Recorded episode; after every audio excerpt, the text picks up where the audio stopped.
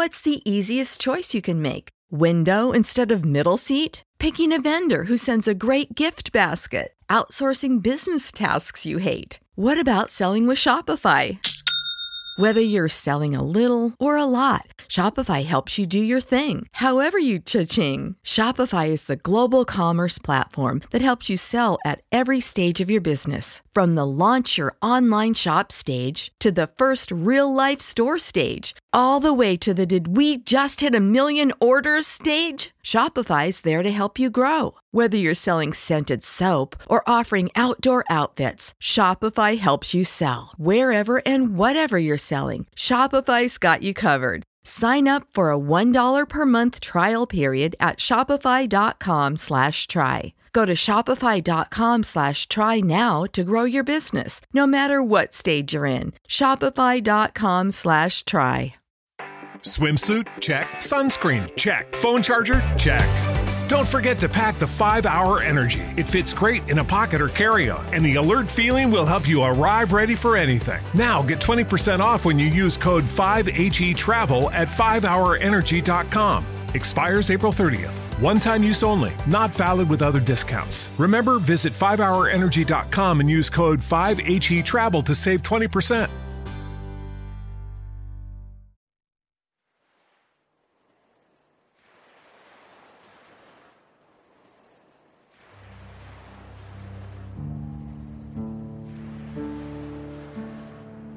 Tutto ho visto, tutto ho provato nella mia vita.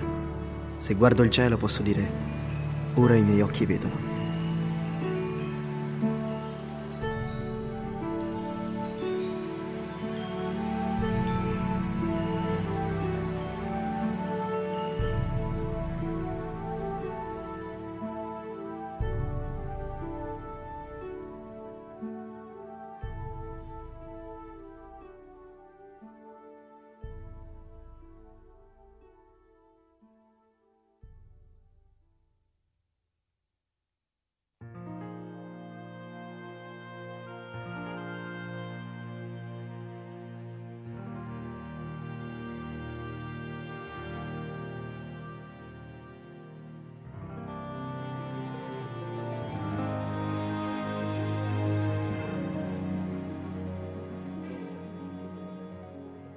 Buonasera a tutti, ciao da tutti noi e stasera siamo appunto qua tutti insieme per parlare della vita di Tolkien. E come avete visto dalle locandine e dalla pubblicità, appunto, ehm, il titolo è La via prosegue senza fine, la vita di Tolkien. Intanto eh, non sono qua da sola, come potete vedere, ci sono anche i miei amici, eh, quindi andiamo a presentarli. Abbiamo Giuseppe. Buonasera a tutti. Poi c'è Elena. Buonasera, è un piacere essere qui con voi. Poi abbiamo Eva. Buonasera a tutti. E Marco. Ciao a tutti. Bene, eh, come se ci avete già scoperti, avete scoperto già il nostro canale, sapete che questa è la prima volta che trattiamo della vita di Tolkien e quindi eh, mh, non faremo una mh, non parliamo di tutta la sua vita perché altrimenti dovremmo stare qui ore e ore e ore a parlarne, però vogliamo fare comunque, darvi un po' un'infarinatura diciamo gener- generale per capire un po' gli, gli episodi un po' salienti della sua vita, ecco. Eh, comincio un pochino facendovi vedere alcuni libri da cui noi abbiamo un po' tratto le informazioni e che anche voi poi potrete leggervi o guardare eh, se volete approfondire di più quello che andremo a dire stasera. Innanzitutto questo è il libro principale, diciamo che è proprio la biografia di Tolkien, quello ufficiale che è di Carpenter e qui trovate proprio eh, tutta la sua storia e tutta appunto la, la biografia da, dalla nascita fino alla morte. Ecco. Eh, poi un altro invece libro molto importante sono le lettere eh, scritte proprio da Tolkien eh, qui trovate tutte le lettere, ovviamente non quelle più private che non sono state rese pubbliche, però comunque eh, appunto sono tutte scritte da Tolkien e sono lettere ai figli, alla famiglia, agli ammiratori, a, a parenti, familiari e anche agli editori per i libri. Ecco. Saluto, saluto tutti gli ascoltatori che ci stanno salutando. E poi eh, un altro libro interessante che stasera di cui non parleremo, però spero comunque di fare una diretta prima o poi, è questo qua, che attualmente c'è solo in inglese, però è sulla moglie di Tolkien, appunto, che io eh, andrò a leggere tra, tra, poco, e però ve lo consiglio comunque eh, perché è molto interessante.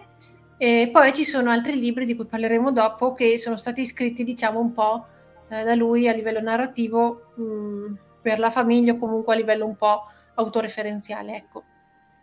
E quindi possiamo direi partire, se nessun altro ha qualcosa da aggiungere ovviamente, e partiamo un po' parlando dell'infanzia di Tolkien. Ecco. Benissimo, e... allora prendo la parola io. Vai pure Eva. Ok, allora, innanzitutto eh, vorrei chiedere appunto così a chi ci sta ascoltando o chi ci ascolterà dopo in differita se anche a voi appunto è capitato, eh, diciamo così, leggendo un libro che vi appassiona particolarmente, poi di desiderare eh, scoprire qualcosa sul, sull'autore, sul perché l'ha scritto, se magari c'è qualche parte biografica, ecco. Non so voi, però a questa è una cosa che, insomma, che faccio spesso quando, quando leggo dei libri che mi piacciono e quindi ho fatto così anche quando ho letto soprattutto eh, Il Signore degli Anelli. E la prima cosa che ho scoperto, vabbè, a parte la data di nascita, ossia il, il 3 gennaio del 1892, ho scoperto che è nato in Sudafrica e appunto questa era comunque una cosa che non mi sarei mai aspettata, no? Leggendo, l- avendo letto i suoi libri. E perché però eh, nasce qui? Eh, diciamo che eh, il padre Arthur ha avuto quella che noi diremmo appunto un'occasione, una bella occasione nella vita lavorativa, no? Quindi siccome lui appunto lavorava in banca e in quel periodo uh, l'Africa era molto, in particolar modo il Sudafrica era molto attrattivo, no? Per tutte le miniere che c'erano e gli è stato proposto appunto di andare a, avere una posi- di andare a ricoprire una posizione manageriale in questa, in questa banca e per questo motivo quindi si trasferisce, si trasferisce lì. Eh, quella che ancora non è sua moglie poi, Lucia Mabel, eh, lo segue e infatti poi si sposeranno, si sposeranno qui nel 1891, in particolar modo a Cape Town. E qui quindi nasce il, il, loro primo figlio, che è appunto il nostro amato uh, professore John, come il nonno, ma in realtà tutti lo chiamavano poi in famiglia col suo secondo nome, cioè Ronald. E qualcuno magari lo chiamava John Ronald, ma insomma il nome, il nome per, per i più stretti della famiglia è sempre stato Ronald. Altra cosa che mi ha stupito in realtà, perché normalmente uno si fa chiamare col primo nome, no? E invece no, ed effettivamente aveva anche un bel motivo, visto, cioè, visto che già aveva un nonno col suo nome, insomma. E ehm, devo dire eh, che comunque i primi anni, i primi anni della vita di Tolkien sono, sono molto movimentati. Eh, infatti, um, poiché appunto mh, mm, si accorgono presto i genitori che eh, comunque eh, l'area del luogo non gli faceva particolarmente bene, decidono di, di, di spostarsi e um, quindi la moglie e la madre, cioè di, di Tolkien, torna, torna, in Inghilterra. E il padre vorrebbe tanto raggiungerli, ma purtroppo eh, muore, no? E, mm, e, questo comunque muore nel 1896 e questo comunque causa una, sicuramente un, un, danno alla famiglia oltre, oltre dal punto di vista affettivo e emotivo anche uh, dal punto di vista economico perché appunto viene a mancare la loro principale fonte di, di, sostentamento, diciamo così. Però sicuramente Mabel non si, non si perde d'animo e inizia a cercare innanzitutto uh, un luogo dove abitare, infatti inizialmente vivono, vivono con i nonni, Vittorio vive con i nonni, e trova finalmente questo, questo posto in campagna a Sairwall, spero di averlo detto bene, e, e questo luogo in realtà è, è particolarmente, particolarmente importante uh, per Tolkien. Però prima di parlarvi di, di questo luogo, uh, vorrei così fare un attimo una, una riflessione, così condividere un, un, mio pensiero con voi. Perché effettivamente, uh, non so perché sono fatta così, ma comunque quando leggo per esempio di, di autori, no? a cui manca la figura paterna, in un certo senso cerco di un po' di psicanalizzarli, no? E di andare a vedere nelle loro opere eh, se, questa, se, questa, cosa emerge oppure no. E ehm, devo dire, pensando ai padri del Signore degli Anelli, ovviamente non, non mi sono poi soffermata a fare una vera e propria analisi, ma ok, abbiamo Denethor che non è esattamente un modello di padre, però tutto sommato Elrond, insomma, altre figure non mi sembrano, non mi sembrano così, come dire, eh, così traumatiche, così descritte male, insomma, ecco. E tra l'altro poi noi sappiamo che eh, comunque eh, Tolkien stesso sarà poi un, un, ottimo padre, insomma avremo modo poi di, di parlarne più avanti nel, nel, corso della puntata, quindi diciamo forse avrà avuto un trauma, ma poi nella sua vita eh, ciò, diciamo, ciò emerge ben, ben, poco. Comunque, parentesi mia su queste mie curiosità così, eh, che mi sorgono quando scopro, scopro cose sulla, sulla vita degli autori torniamo a, a parlare della, della, della campagna dove, dove, si trasferiscono appunto Travis. E dicevo, è un, è un, posto, è un posto, importante eh, perché praticamente è ciò che fornisce eh, l'ispirazione a Tolkien eh, per, la, per, la, contea. Lui quando viene qui ha quattro anni, quindi siamo, cioè i bambini in questa fase della loro vita comunque hanno una fortissima capacità immaginativa, tra l'altro spesso insomma, i, nostri, i, nostri, primi ricordi comunque risalgono sempre in, questo, in questa fase insomma, della, della, nostra vita. E quindi comunque l'impatto che questi luoghi hanno eh, su di lui sono, sono, cioè, è forte questo impatto. E, e infatti appunto sarà poi di ispirazione per la contea, io penso che comunque se noi eh, riusciamo ad amare tutti i luoghi tolkieniani e perché comunque li percepiamo anche, come dire, non solo totalmente astratti, fantastici, in un mondo impossibile, ma perché comunque eh, vediamo in loro una, una certa eh, verosimiglianza, insomma. E infatti è così. Eh, tra l'altro, io leggendo appunto la, la, biografia scritta da Carpenter, che prima citava, citava Linda, eh, sono rimasta uh, sorpresa da due cose. Una in realtà la sapevo già, ve la dico dopo, e invece l'altra, mm, l'altra cosa che invece non, con- non, conoscevo è che in realtà anche, ehm, cioè, ovviamente Tolkien bambino eh, si imbarca in mille avventure, no? Mentre, mentre, vive, mentre vive qui. E una di queste in realtà ha a che fare con dei funghi, diciamo, che non erano esattamente di sua proprietà, ma erano appunto del, del vicino che lui soprannomina Orco, Orco Nero. E, e quindi questa cosa ovviamente ci fa venire in mente subito i primi capitoli del Signore degli Anelli e, e del giovane Frodo, che appunto anche lui è innamorato dei funghi, no? Insomma, eh, ho trovato questo, questo aneddoto biografico partic- particolarmente carino. E, e l'altra, cosa che, l'altra, cosa molto, molto simpatica è che um, appunto lui quando si trasferisce qui inizialmente magari ha difficoltà no? a fare amicizia perché comunque uh, viene, insomma, viene da fuori e ha anche un accento diverso, ma pian piano comunque riesce, mm, riesce a, a, inserirsi e inizia anche appunto ad acquisire alcune parole, diciamo un po' più dialettali se vogliamo. E tra queste c'è la parola Gamgee, che sarebbe il cotone, e poi appunto diventa anche un personaggio del, del Signore degli Anelli. Bene, allora stiamo parlando appunto del, del, di questo periodo molto, molto felice e, e giocoso uh, della, della, vita di Tolkien.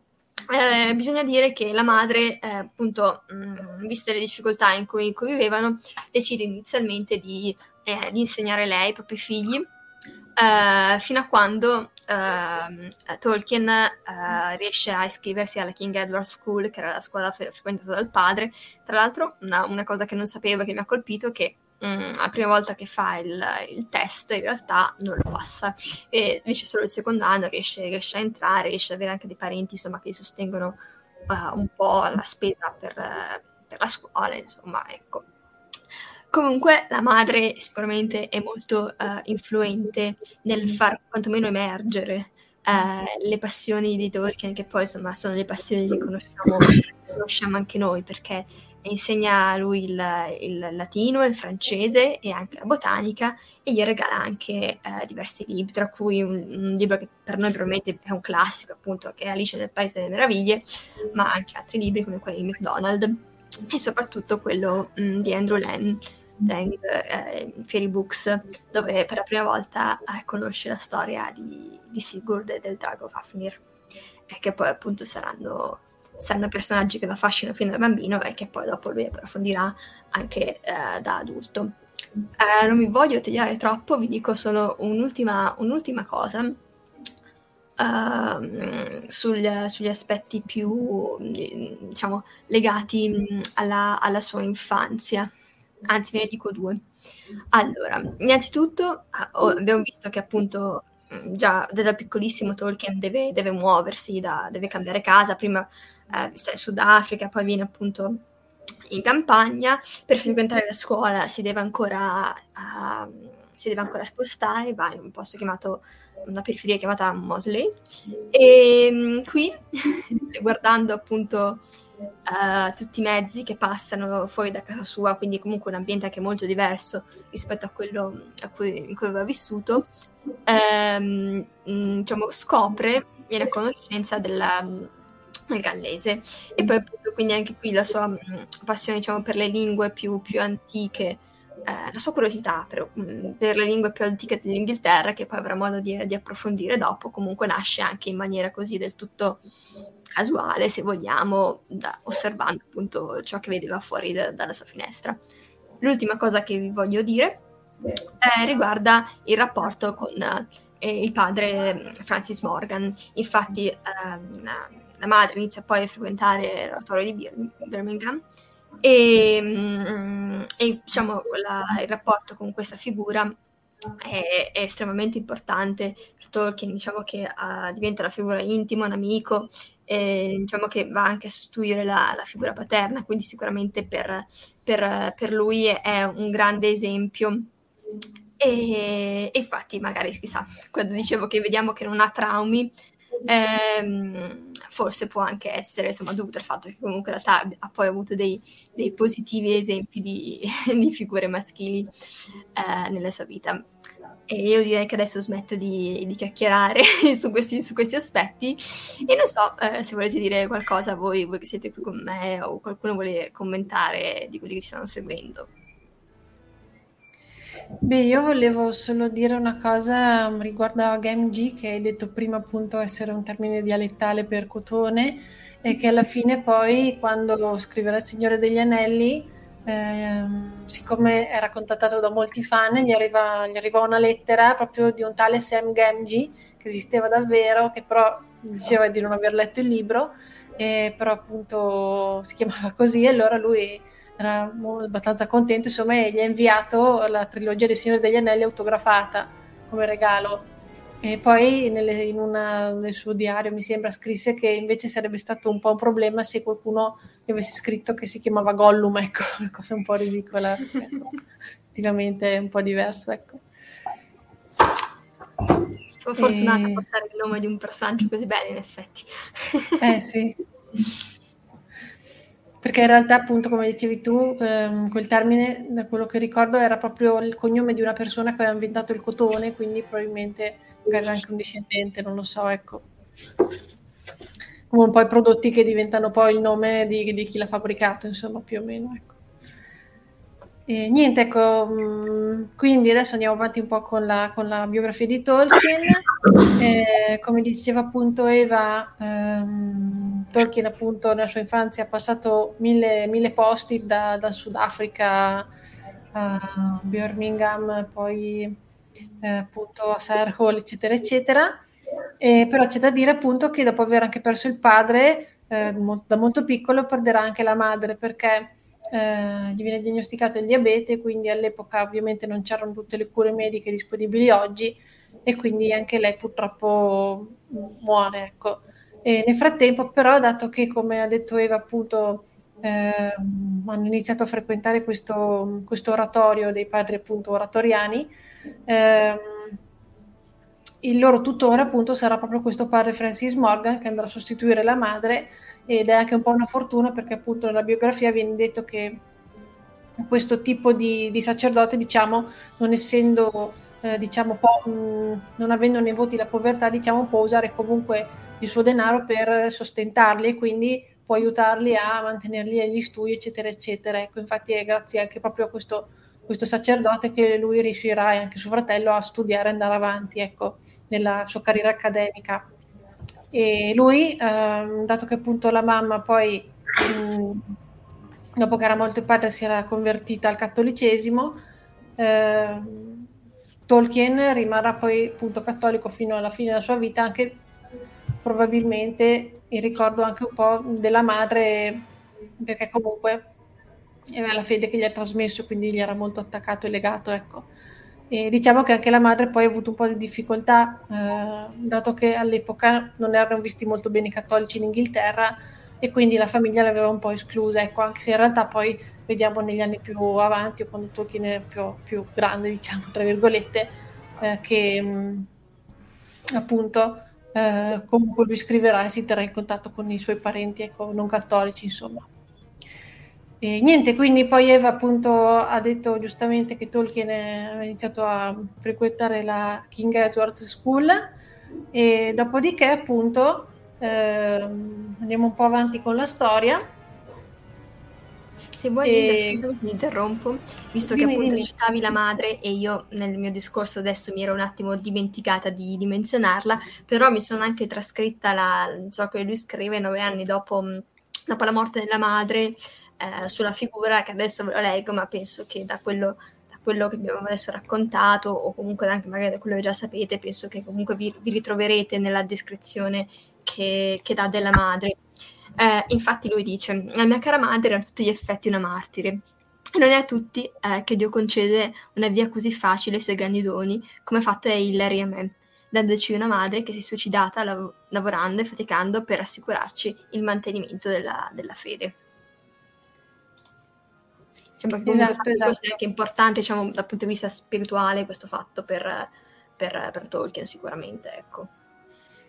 Esatto, infatti sì, ehm, infatti questa frase è molto importante, grazie Eva, e appunto lo segnerà molto nel, nel corso della sua vita perché appunto eh, riflette quello, un po' il pensiero di, di, di come è morta sua madre, ecco, e cui giustamente lui è molto legato, insomma, ecco. Bene, allora quindi abbiamo detto che... Tra l'altro eh, ho trovato molto molto molto toccante sia questa, eh, questo passaggio qua che appunto ho riletto da, da poco nella biografia, sia quando, quando manca il padre, che lui piccolino scrive questa lettera contentissimo di rivederlo, lì proprio si spezza il cuore ri, eh, lo avrebbe rivisto dopo tanto tempo, scrive questa lettera, purtroppo questa lettera non verrà mai inviata, adesso non, ce l'ho prima, stiamo leggere, se no ci dilunghiamo troppo, ma è una cosa proprio mm, straziante perché poi viene detto che appunto non viene mai neanche inviata perché subito dopo arriva che, che, che la morte del padre. diciamo che sicuramente con questa cosa qua è anche molto, è rimasto molto segnato Esatto. Motivo per cui ero alla ricerca dei traumi. no, scherzo. Eh sì, esatto, esatto. Ecco, ho trovato la lettera, comunque dice sono così felice di tornare indietro e rivederti dopo tanto tempo da quando siamo venuti via e spero che la nave ci porti tutti da te. E dopo va avanti, ecco, quindi sì, sì molto, molto toccante appunto.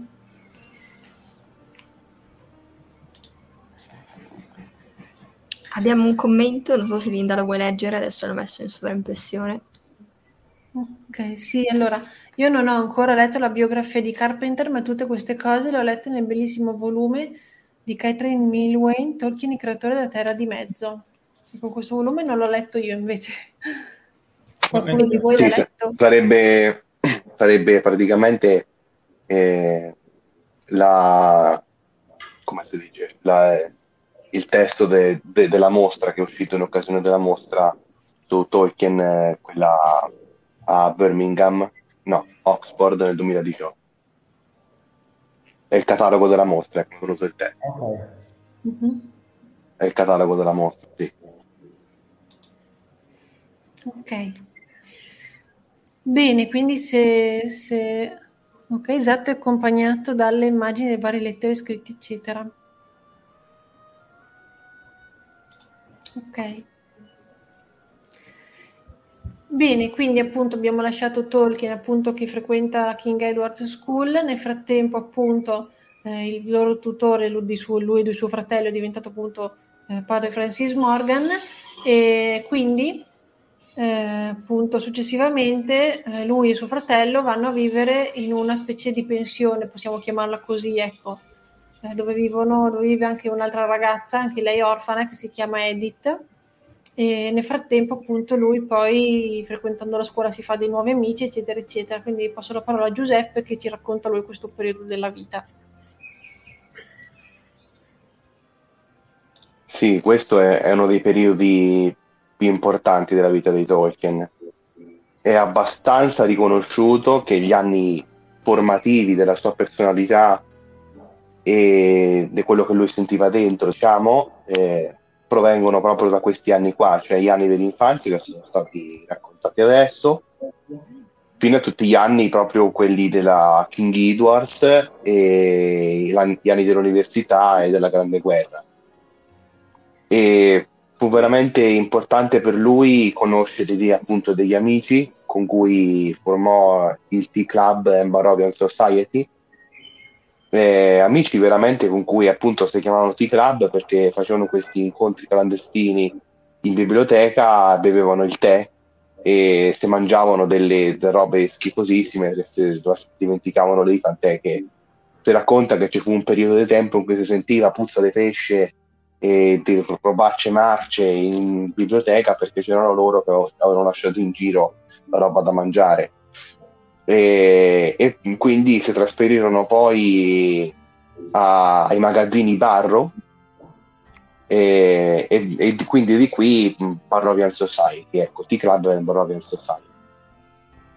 È un'amicizia che per Tolkien eh, fu veramente molto importante perché lui iniziava a condividere le sue prime opere i suoi primi testi, le sue prime composizioni e soprattutto condivideva con questi amici un ideale che era quello di, come dire, quasi di salvare il mondo, tra virgolette, no? come, come tanti giovani che hanno progetti fantastici, fanno mille illusioni e credono davvero di poter eh, essere loro a imprimere nella storia un, un, corso che avrebbe cambiato le cose rispetto alla realtà che non corrispondeva a quello che, a quello che loro pensavano. E la cosa interessante, questo sottolinea John Gart nella biografia loro dedicata, dedicata a Tolkien, appunto a questo periodo della Grande Guerra, è proprio questo, cioè che questi ragazzi, al contrario di, dell'epoca, non volevano ecco, progredire, andare verso un progresso, verso il nulla, ma tornavano indietro alla riscoperta della bellezza del passato e Tolkien era quello che si occupava, tra virgolette, della riscoperta dei miti, delle storie, dei racconti, delle lingue. E quello che condividevano questi ragazzi è davvero molto grande e molto intenso. E però io credo che sia incomprensibile capire l'incisività eh, di questa sua esperienza e soprattutto l'incisività della, della, vita di Tolkien nelle sue opere se noi proprio no, non ci entriamo dentro a questa cosa. E Tolkien diceva che per raccontare che, che, ecco, per dire certe verità è necessario raccontarle, è necessario passare attraverso delle narrazioni, non è possibile spiegarle logicamente. E allora quello che volevo fare io è per spiegarvi appunto, per spiegare a tutti quanti l'importanza della vita di Tolkien, l'importanza di questo periodo, di questa amicizia che lui ha vissuto. Eh, vi racconto una storia che è successa praticamente cento anni dopo questi eventi di cui stiamo parlando. Cioè, eh, quello che dette una svolta proprio for- fortissima alla vita di Tolkien fu la battaglia della Somme. E, e io ve la racconto però raccontando qualcosa che è successo praticamente cento anni dopo, e cioè quello che è successo a me. E, attorno, a, attorno al 2016 e negli anni immediatamente successivi. quindi parliamo 2017-2018 fino a, al giugno del 2019.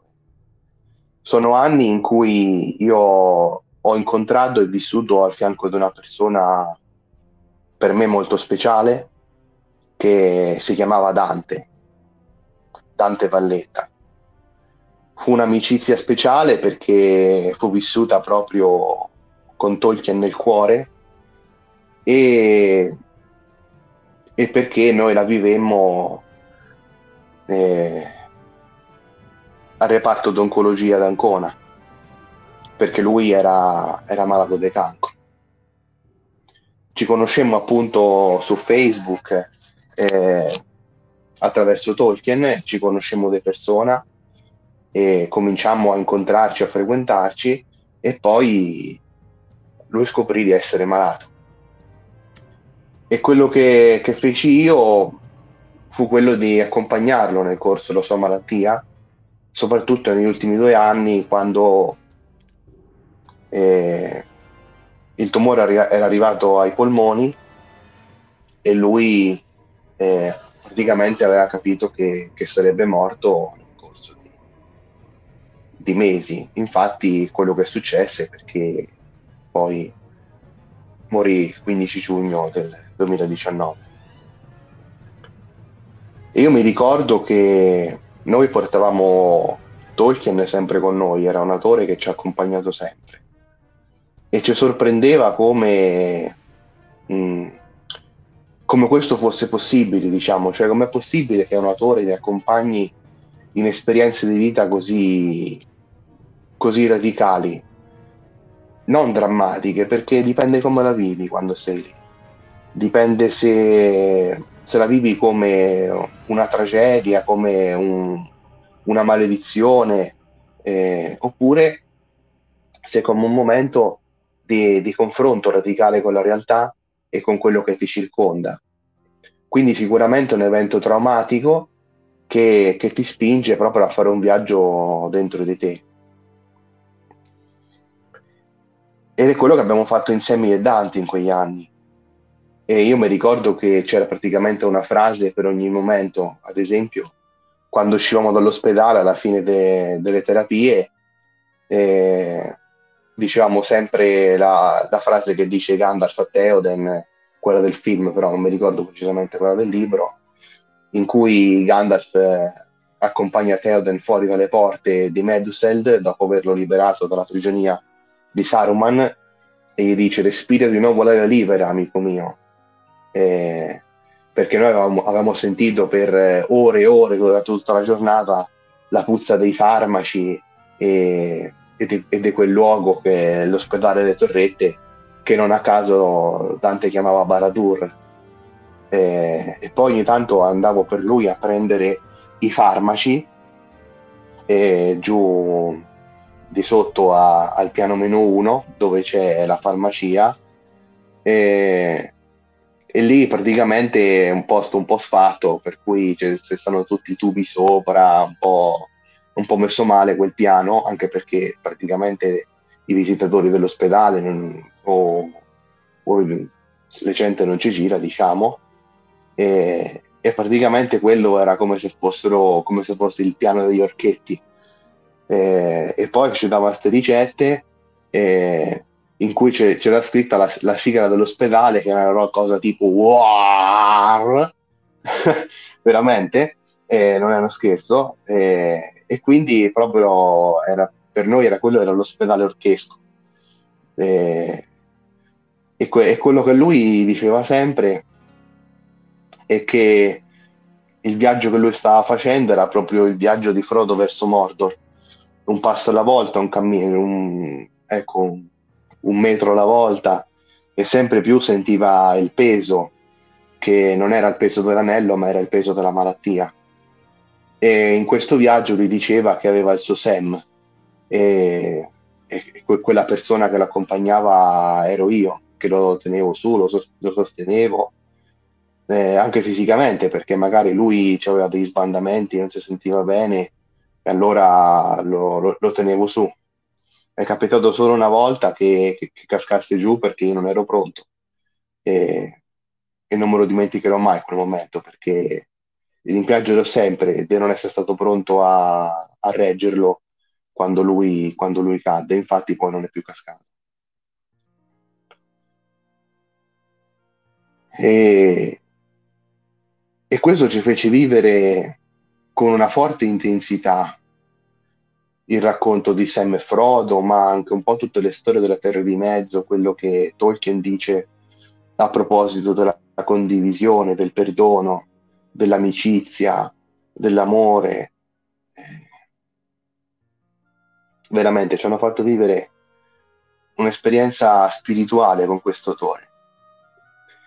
E, ed, è stato, ed è così che mi si è reso chiaro eh, perché Tolkien ci ha potuto accompagnare in questo viaggio. Com'è possibile che noi abbiamo potuto interpretare questa nostra esperienza alla luce di Tolkien? Com'è possibile che anche da un punto di vista proprio di fede noi abbiamo fatto un cammino proprio con questo autore? E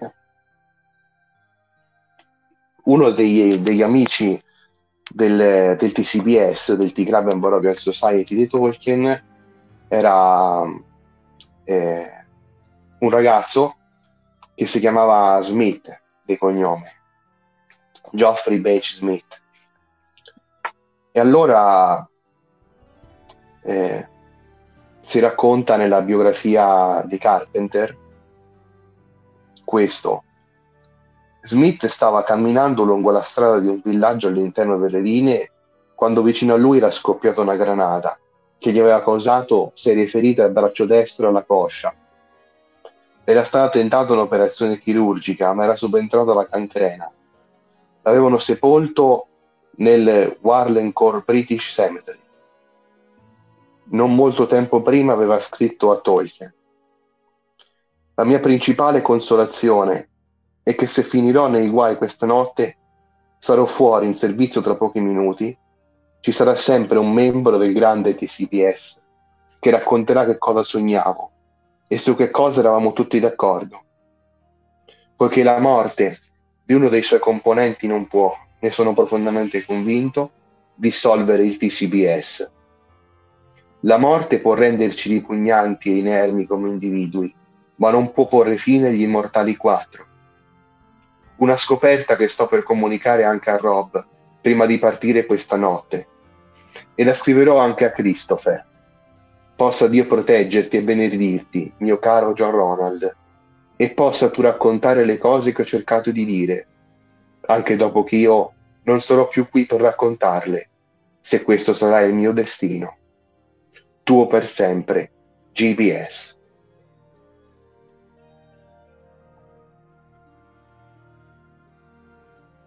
allora io ritengo che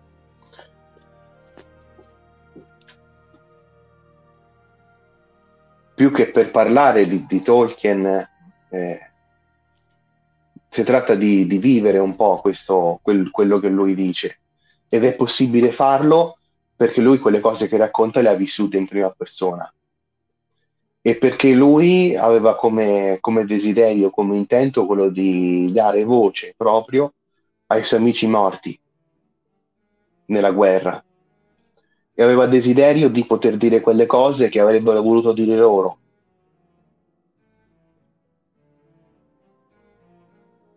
Tutto nasce da qui, il nostro stare qui insieme questa sera, eh, il nostro impegnarci quotidianamente nel mondo tolkieniano per eh, condividere un post, per eh, fare una live, eh, incontrarci ed è un po' il perché anche eh, io e Dante siamo riusciti a condividere anni così intensi e così belli eh, pur nel, nel, dramma, nella sofferenza, nelle difficoltà.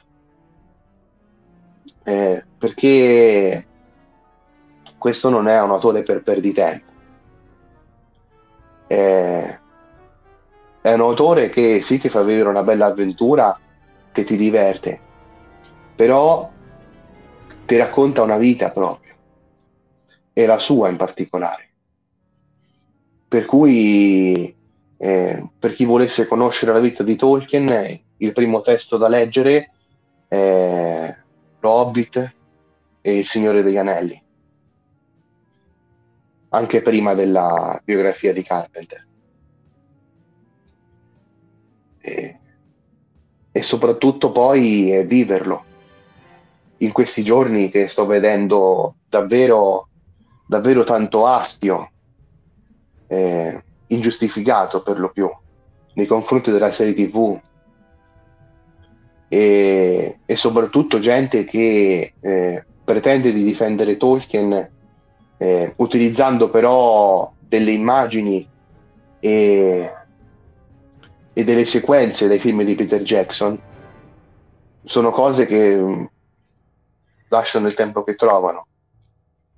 E, ecco, io penso che Tolkien ci inviti molto davvero a, a leggere i suoi testi con serietà e ancora, ancora di più a, a viverli con serietà.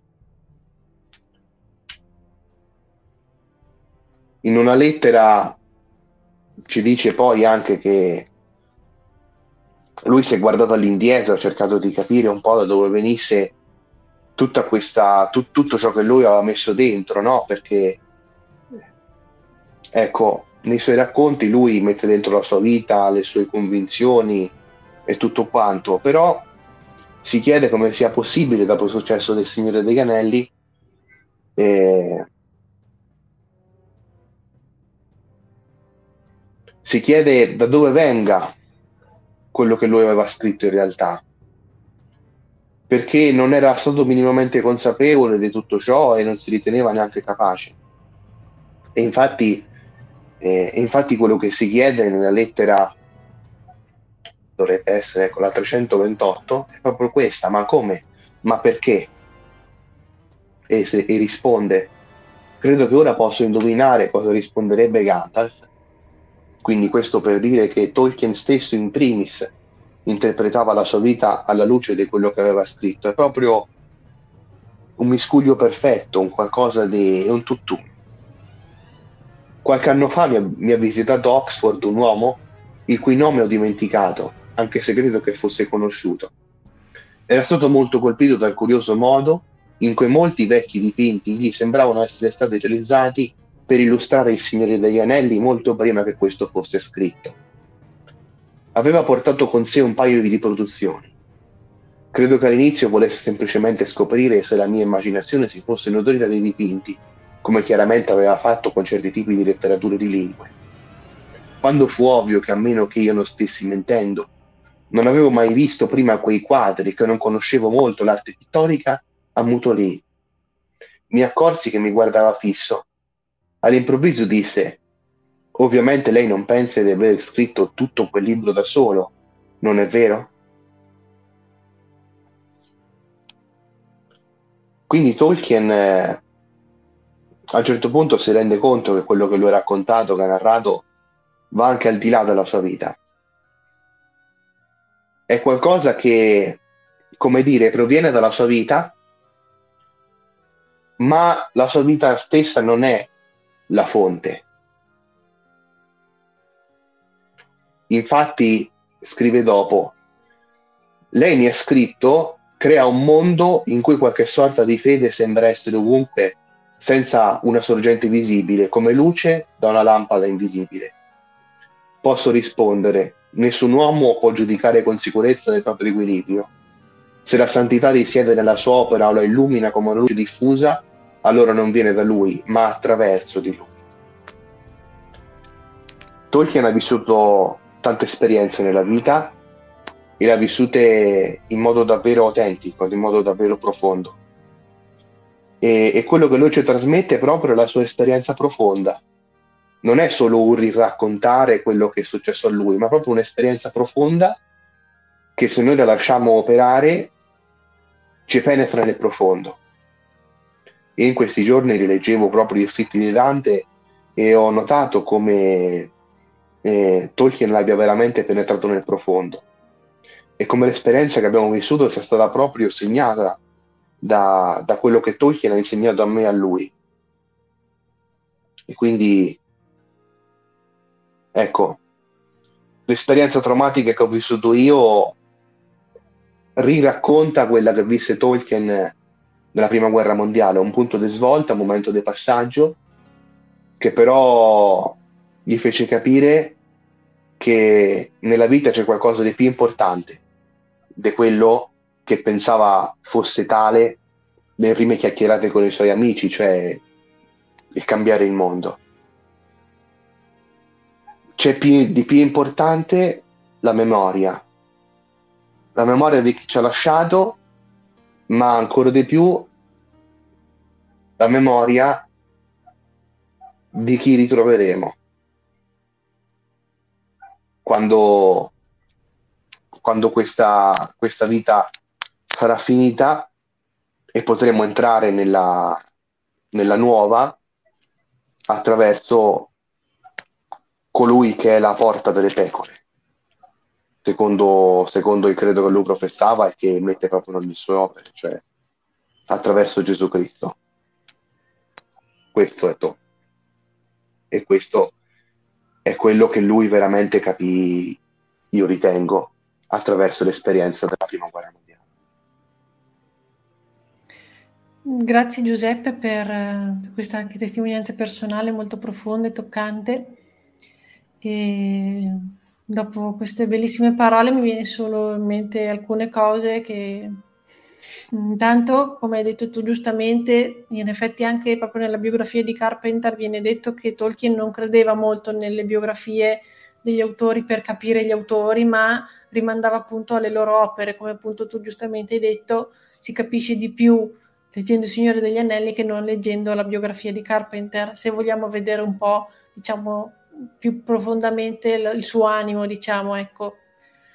E, um, e invece l'altra cosa invece su cui effettivamente mi, in realtà mi è venuto in mente adesso, che dato che appunto, eh, come dici tu giustamente, questa esperienza del TCBS e poi anche della guerra gliel'ha segnato profondamente, e comunque sono state esperienze sia profonde dal punto di vista dell'amicizia, ma anche molto traumatiche dal punto di vista della guerra, se ci pensiamo nel TCBS erano in quattro persone, quattro amici, ed effettivamente ci sono quattro hobbit che vanno eh, nella compagnia e quindi sicuramente avrà voluto riprendere questa cosa e eh, appunto dalla sua biografia e dalla sua storia si capisce anche perché, cosa che tutti criticavano sicuramente questa cosa, infatti anche nella biografia e nelle lettere viene, viene ribadito che non ci sono donne nel tuo libro. Allora, intanto sfattiamo questa cosa perché ci sono molti personaggi femminili importanti e bellissimi questo quindi a mio, parere, a mio parere non è vero, però effettivamente se pensiamo alla sua appunto storia e l'importanza che hanno avuto questi amici maschi, eh, non potevano mettere protagonisti maschi e amici maschi per riprendere quello che ha vissuto, quindi voglio dire mh, mm, è un riferimento autobiografico. Dopo eh, io sono una femmina, c'è anche Eva e Elena stasera, cioè siamo anche più degli uomini rappresentati stasera per dire qua in live, quindi eh, credo proprio che sia anche un romanzo che va benissimo anche per le femmine, per dire nel senso che i valori più profondi sono umani, non, non c'entra maschio o femmina, ecco, siamo tutti umani, quindi questo è quello che conta, ecco. Bene, se volete aggiungere qualcosa anche voi. No, ma io volevo ringraziare Giuseppe perché ogni volta um, in cui parla di Dante con noi fa sempre vibrare il cuore.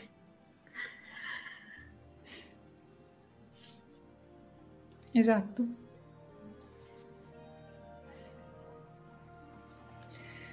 Bene, allora direi che possiamo andare avanti con, eh, con la puntata e quindi siamo rimasti appunto a Tolkien che eh, durante gli anni di, tra virgolette del liceo, non so che tipo di scuola, come si chiami diciamo in Inghilterra questo tipo di scuola, però diciamo che più o meno è paragonabile come età di frequentazione diciamo tra virgolette alle superiori liceo, insomma ecco. E successivamente appunto poi lui entrerà all'Università di Oxford e però nel frattempo abbiamo detto prima che ha conosciuto questa ragazza di nome Edith nel diciamo convitto, non so come chiamarlo, ostello, insomma, l'istituto donna signora, eh, fa amicizia con questa ragazza e si innamorano successivamente. Quando però padre Francis Morgan viene a sapere di questa relazione non è molto contento, eh, in realtà non ho ben capito se è perché lei fosse anglicano o perché volesse che lui iniziasse a studiare perché effettivamente poi ehm, era molto preso anche da lei, quindi per dire la prima volta che prova a entrare nell'università non, non passa l'esame. Il fatto sta che comunque lui gli proibisce di vederla finché poi lui non è maggiorenne, fino che non ha 21 anni, ecco. E quindi in questo periodo diciamo che è anche per quello che eh, ha molta importanza per lui tutti i suoi amici maschi del, della sua scuola, che, ecco. E niente, appunto, poi successivamente, però, quando compirà 21 anni, eh, riscrive ad Edith, questa è proprio un po' una storia, sembra quasi un romanzo alla fine, perché veramente eh, quando lo leggevo sembra quasi proprio un romanzo scritto perché vive talmente tante avventure, tante cose Tolkien che non, non se ne si capacita.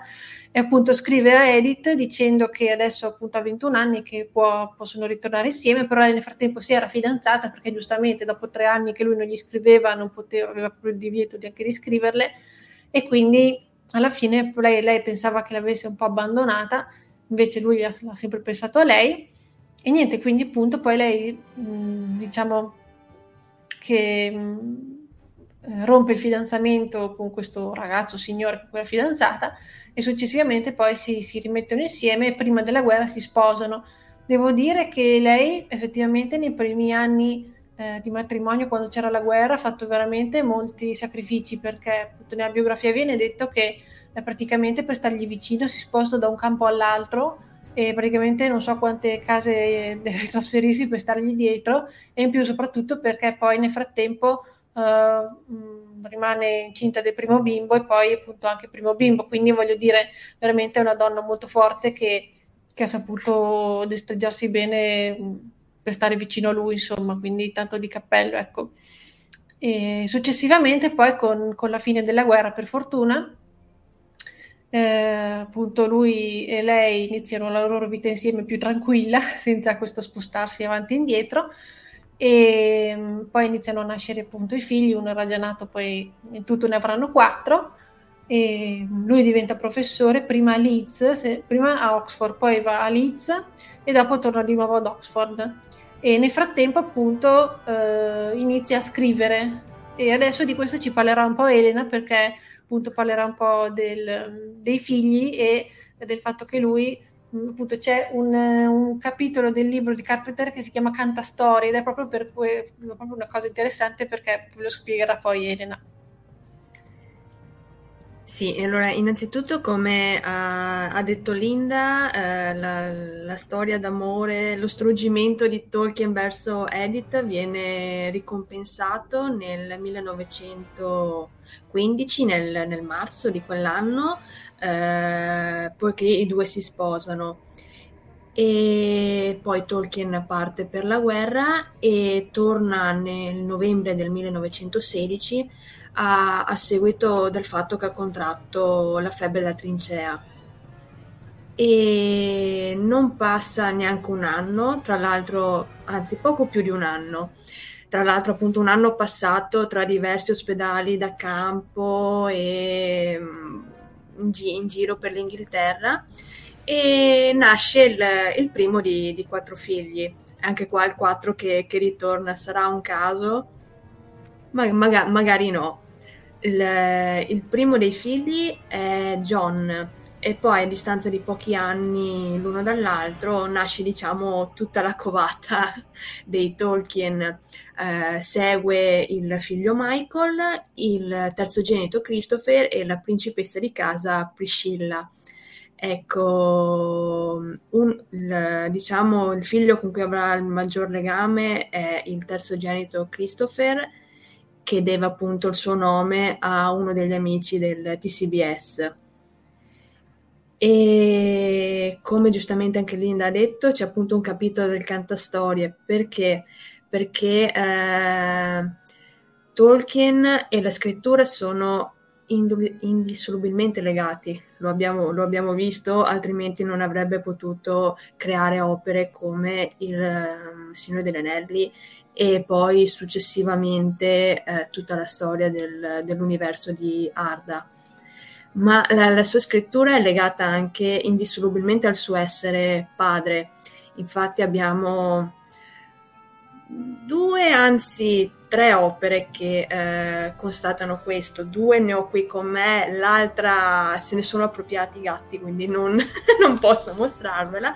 Allora, uno è questo, cerco di farvelo vedere bene, sono le lettere di, eh, da Babbo Natale, perché eh, dovete sapere che appunto Tolkien amava tantissimo i, i suoi figli, tanto addirittura da, da fingersi Babbo Natale da incoraggiare loro stessi a scrivere e lui rispondeva.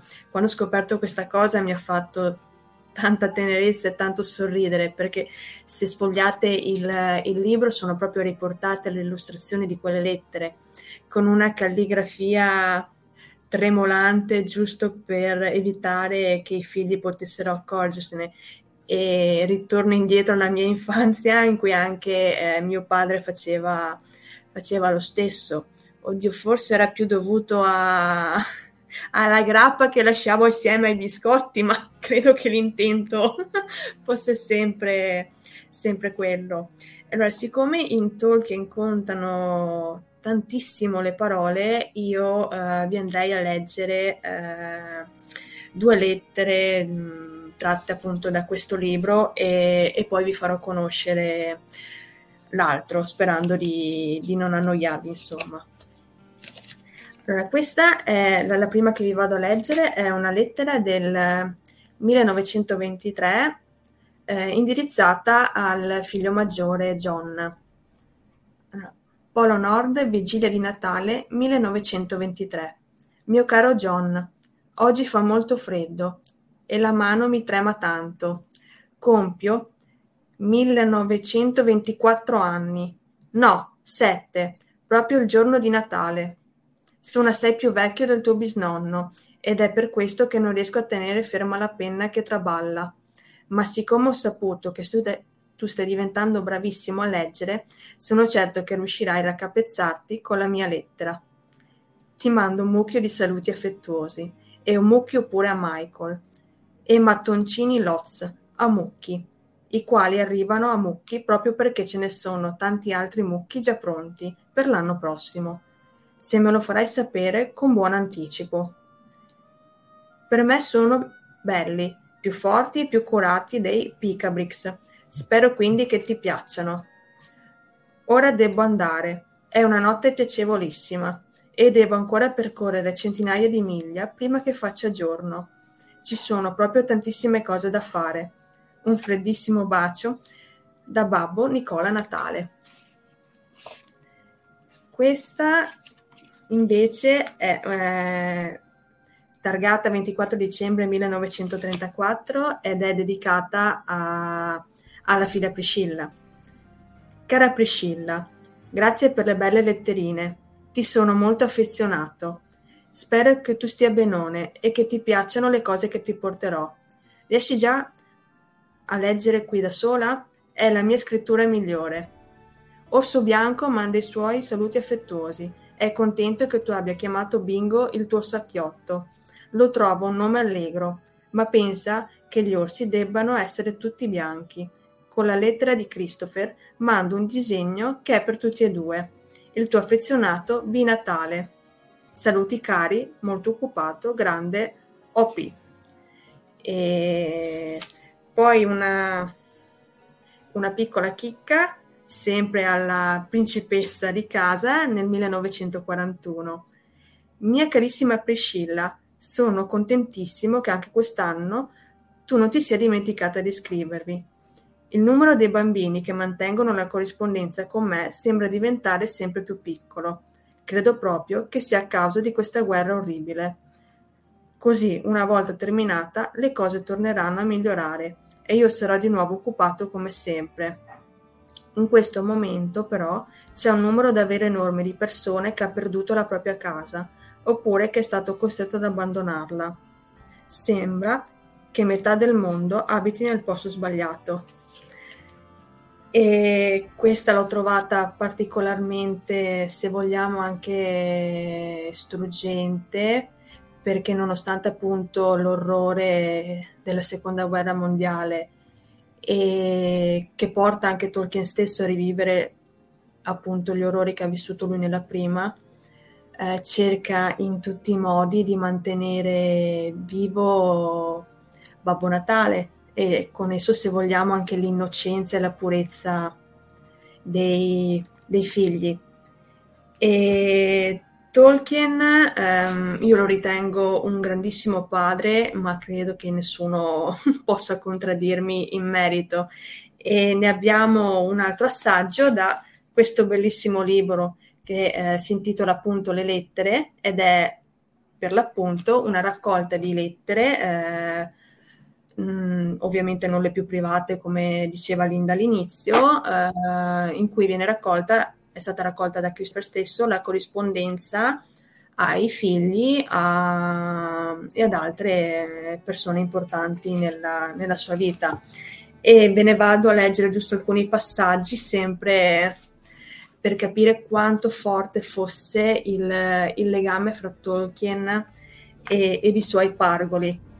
Allora, adesso vi leggerò la numero 16, che è indirizzata a Michael che è il, il secondogenito che in questo momento è sedicenne e, e studia nella stessa scuola del, del figlio minore Christopher.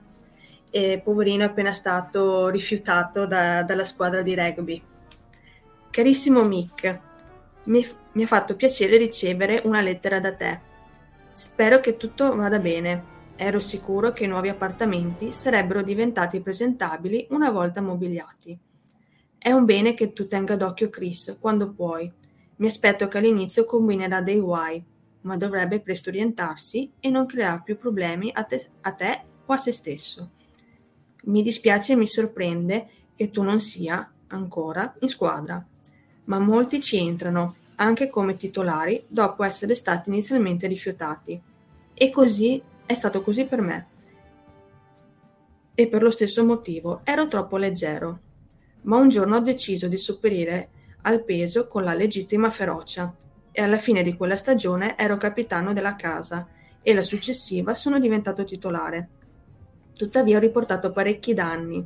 Fra le altre cose mi sono quasi mozzato la lingua e dato che sono di solito molto più fortunato di te, dovrei in realtà essere contento se resterai incolume, anche se non sarai in squadra. Ma in ogni caso, Dio ti benedica e ti conservi. Non ci sono novità speciali. Mamma si è data le gite in macchina. Ne abbiamo fatte due da quando sei partito.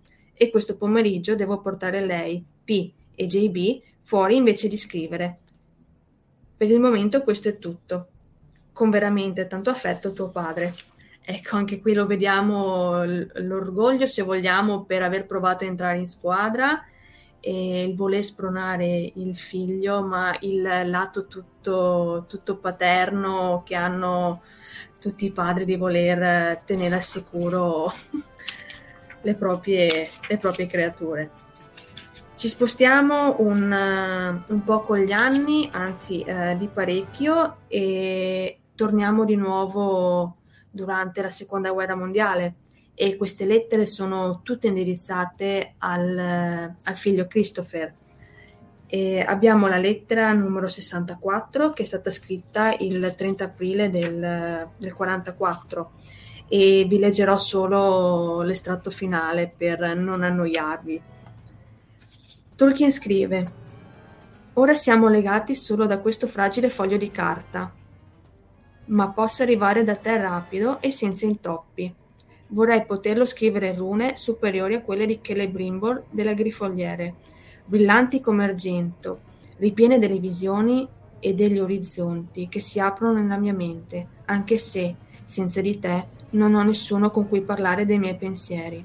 Ho iniziato a scrivere la S degli gnomi nelle baracche dell'esercito, affollate, piene del rumore dei grammofoni, ed ecco che tu ti trovi nella medesima prigione, possa anche tu evadere da forzato. Prenditi cura di te, anima e corpo, in ogni modo opportuno e possibile, per l'amore che provi per tuo padre. E passo a due lettere dopo, in cui ehm, Tolkien risponde a delle lettere frustrate ricevute da, da Christopher e si trova a fare un po' un mea culpa nonostante sia fiero del figlio. Tu sei dentro una storia molto grande. Penso anche che tu stia soffrendo per un bisogno represso di scrivere. La colpa può essere mia. Hai preso un po' troppo da me e dal mio modo particolare di pensare e di reagire. E dato che siamo così vicini, la cosa si è rivelata piuttosto forte. Potrei anche averti inibito. Penso che tu che se tu iniziassi a scrivere, trovando un modo tuo e personale o anche all'inizio imitando il mio, ne proveresti grande sollievo. Sento fra tutti i tuoi dolori, alcuni semplicemente fisici, il desiderio di esprimere in qualche modo i tuoi sentimenti su bene male, bello brutto, per azionarli e impedire che ti avvelenino. Nel mio caso questo ha generato Morgoth e la storia degli gnomi. E salto poi alla lettera 78 che fa un po' battere il cuore, ma come tutte del resto le lettere che sono contenute in, in questo libro, ma qui c'è una dedica forte e, e, davvero speciale e significativa. Sempre, vado a leggervi sempre la, la fine della lettera. Sono allo, assolutamente a corto di ispirazione per l'anello e sono di nuovo dove ero in primavera, Anc- ancora una volta con tutta l'inerzia da superare. Che sollievo sarebbe riuscire a finirlo. Quanto mi manchi, anche solo per questo. Ho dimenticato di segnarmi quando ti ho mandato il MS, ma suppongo sia stato circa un mese fa e dovresti riceverlo presto. Non ti manderò altro finché non conoscerò il tuo prossimo indirizzo, anche se i capitoli seguenti sono migliori. Sono molto ansioso di sapere cosa ne pensi. Questo libro è sempre più indirizzato a te e quindi la tua opinione è più importante di quella di chiunque altro. Scusate, ma mi emoziona sempre questo passaggio e d'altronde sapere che un'opera di tale rilevanza come Signore degli Anelli venga dedicata a te credo che eh, non possa lasciare indifferente nessuno, nemmeno appunto chi legge questa dedica piena d'amore.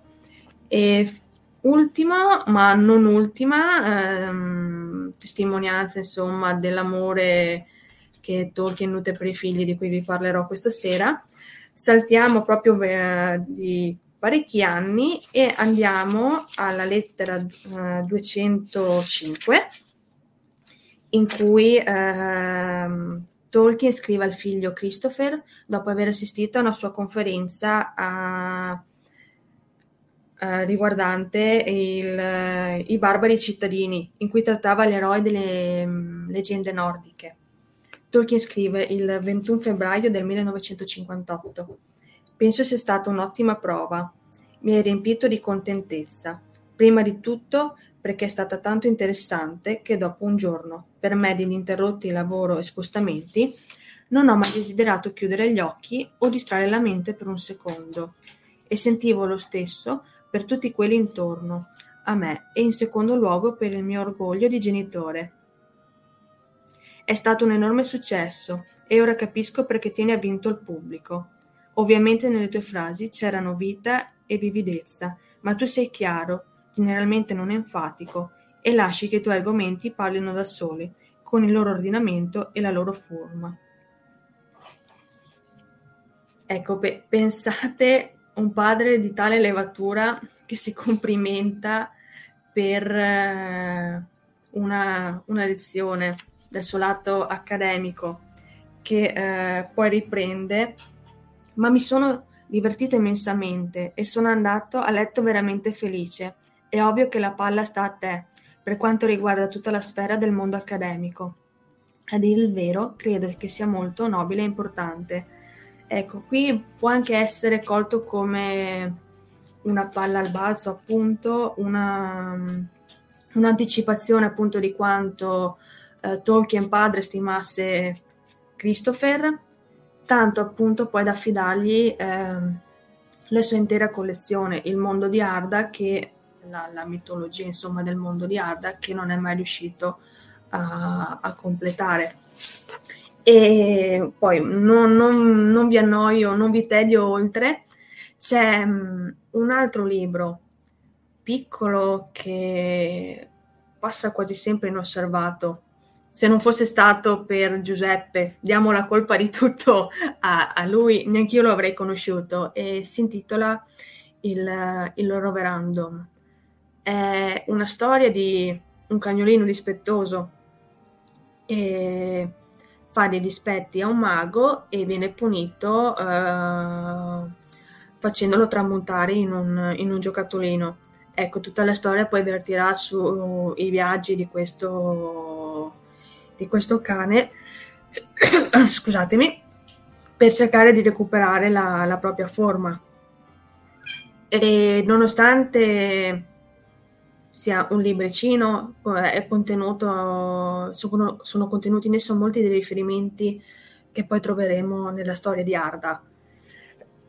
Scusate, ma non è quello lì, non è quello l'importante, quello che me lo fa citare qui a voi questa sera, è il fatto che sia stata scritta per uh, il secondogenito, dopo che una, in una vacanza al mare egli stesso abbia perso un giocattolo quindi ecco, la, ancora di nuovo la, la realtà che eh, viene trasportata nei, nei, libri. E ancora una volta le parole messe a servizio dell'amore che Tolkien provava verso i, i suoi ragazzi. Ecco, e vorrei concludere il mio intervento um, appunto facendo presente quanto sia stato bravo Tolkien come padre, tant'è che appunto il, il figlio terzogenito, nonostante avesse una carriera avviata a Oxford, abbia dedicato tutta la sua esistenza a raccogliere, rimaneggiare, pubblicare le opere incompiute del padre, perché senza la sua dedizione, senza l'amore, scusatemi, che ha messo nel suo lavoro, noi non avremmo il Silmarillion, che se vogliamo è l'opera principe di, di Tolkien. Non avremo le ultime pubblicazioni della caduta di Gondolin, di Beren e Lúthien e chissà cos'altro ci avrebbe potuto regalare se due anni fa non, fo- non si fosse ricongiunto con, con il padre. Ecco, credo che non ci sia migliore testimonianza di questo, appunto, per definire quanto Tolkien sia stato un buon padre e quanto fosse forte il legame con i figli. Ecco, ho concluso. Scusatemi l'emotività, ma è sempre... fa, fa, sempre sussultare il cuore di vedere dei, dei rapporti così, così stretti tra genitori e figli, così belli, se vogliamo. Grazie Elena, grazie mille perché hai delineato proprio molto bene un po' la dinamica diciamo familiare di Tolkien con, con i figli. E dico solo due cose, poi proseguiamo verso la, l'ultimo pezzo diciamo, di questa nostra diretta. E volevo solo ricordare, dato che Elena ha citato il Roverandom, che trovate una live eh, già, che è già stata fatta alcune settimane fa, perché è stato scelto nel gruppo di lettura che è già concluso questo libro, ecco, però se magari vi, Elena vi ha incuriosito, lo leggete e volete leggerlo, poi potete andarvi alla fine della lettura, ovviamente, se no vi spoileremo poi tutte le cose, e potete andarvi a rivedere questo, questa rubrica mh, che è su uh, Sentieri letterari, se non sbaglio, si chiama con Giovanna, e dove appunto fanno anche una bella analisi appunto di tutti i temi e poi citano anche molto bene anche come già anticipato Elena dal punto di vista biografico. Ecco, sì, ecco poi vogliamo, vogliamo sapere se riuscite a riconoscere, a trovare tutti i riferimenti al Silmarillion. Ecco. E, ecco, e niente, poi vi ricordo solo di seguirci per le prossime puntate Twitch. Eh, adesso, se non sbaglio, la prossima dovrebbe essere lunedì, sempre con Giovanna. E mh, mm, sempre una cosa tecnica che dato che le, mh, mm, le, live streaming sul canale non rimangono per più di tanto tempo, mi sembra qualche settimana, un mese al massimo, Se volete riscoltarci, rivederci, recuperare qualcosa, ci trovate sul canale YouTube sia di Tolkien Italia che di Tolkieniani Italiani e in più abbiamo una collaborazione con i nostri amici di Fantascientificast dove magari volete solo sentire l'audio perché in quel momento state guidando o state facendo altro, non potete guardarci, siamo solo a livello appunto di audio. E niente, ecco, su quel sito è molto bello perché trovate molti altri podcast dal punto di vista di fantascienza e potete ascoltare quello che volete. Ecco. Oltre ovviamente ai nostri precedenti. esatto, anche quelli, certo, tutti quanti. Bene, quindi andiamo verso l'ultima parte, diciamo, della nostra live perché, non, come vi ho detto all'inizio, non tratteremo tutta, tutta la vita di Tolkien, ma speriamo di riuscire a fare anche altre puntate e soprattutto mi piacerebbe farne una, ripeto, su Edit, visto che c'è questo libro uscito da poco. E quindi appunto, dato che anche Elena ha citato prima un po' il Signore degli Anelli Silmarillion, passo la parola a Marco che ci parlerà un po' di, di questa abilità di Tolkien e del, delle ultime, diciamo, lavori della sua vita, ecco.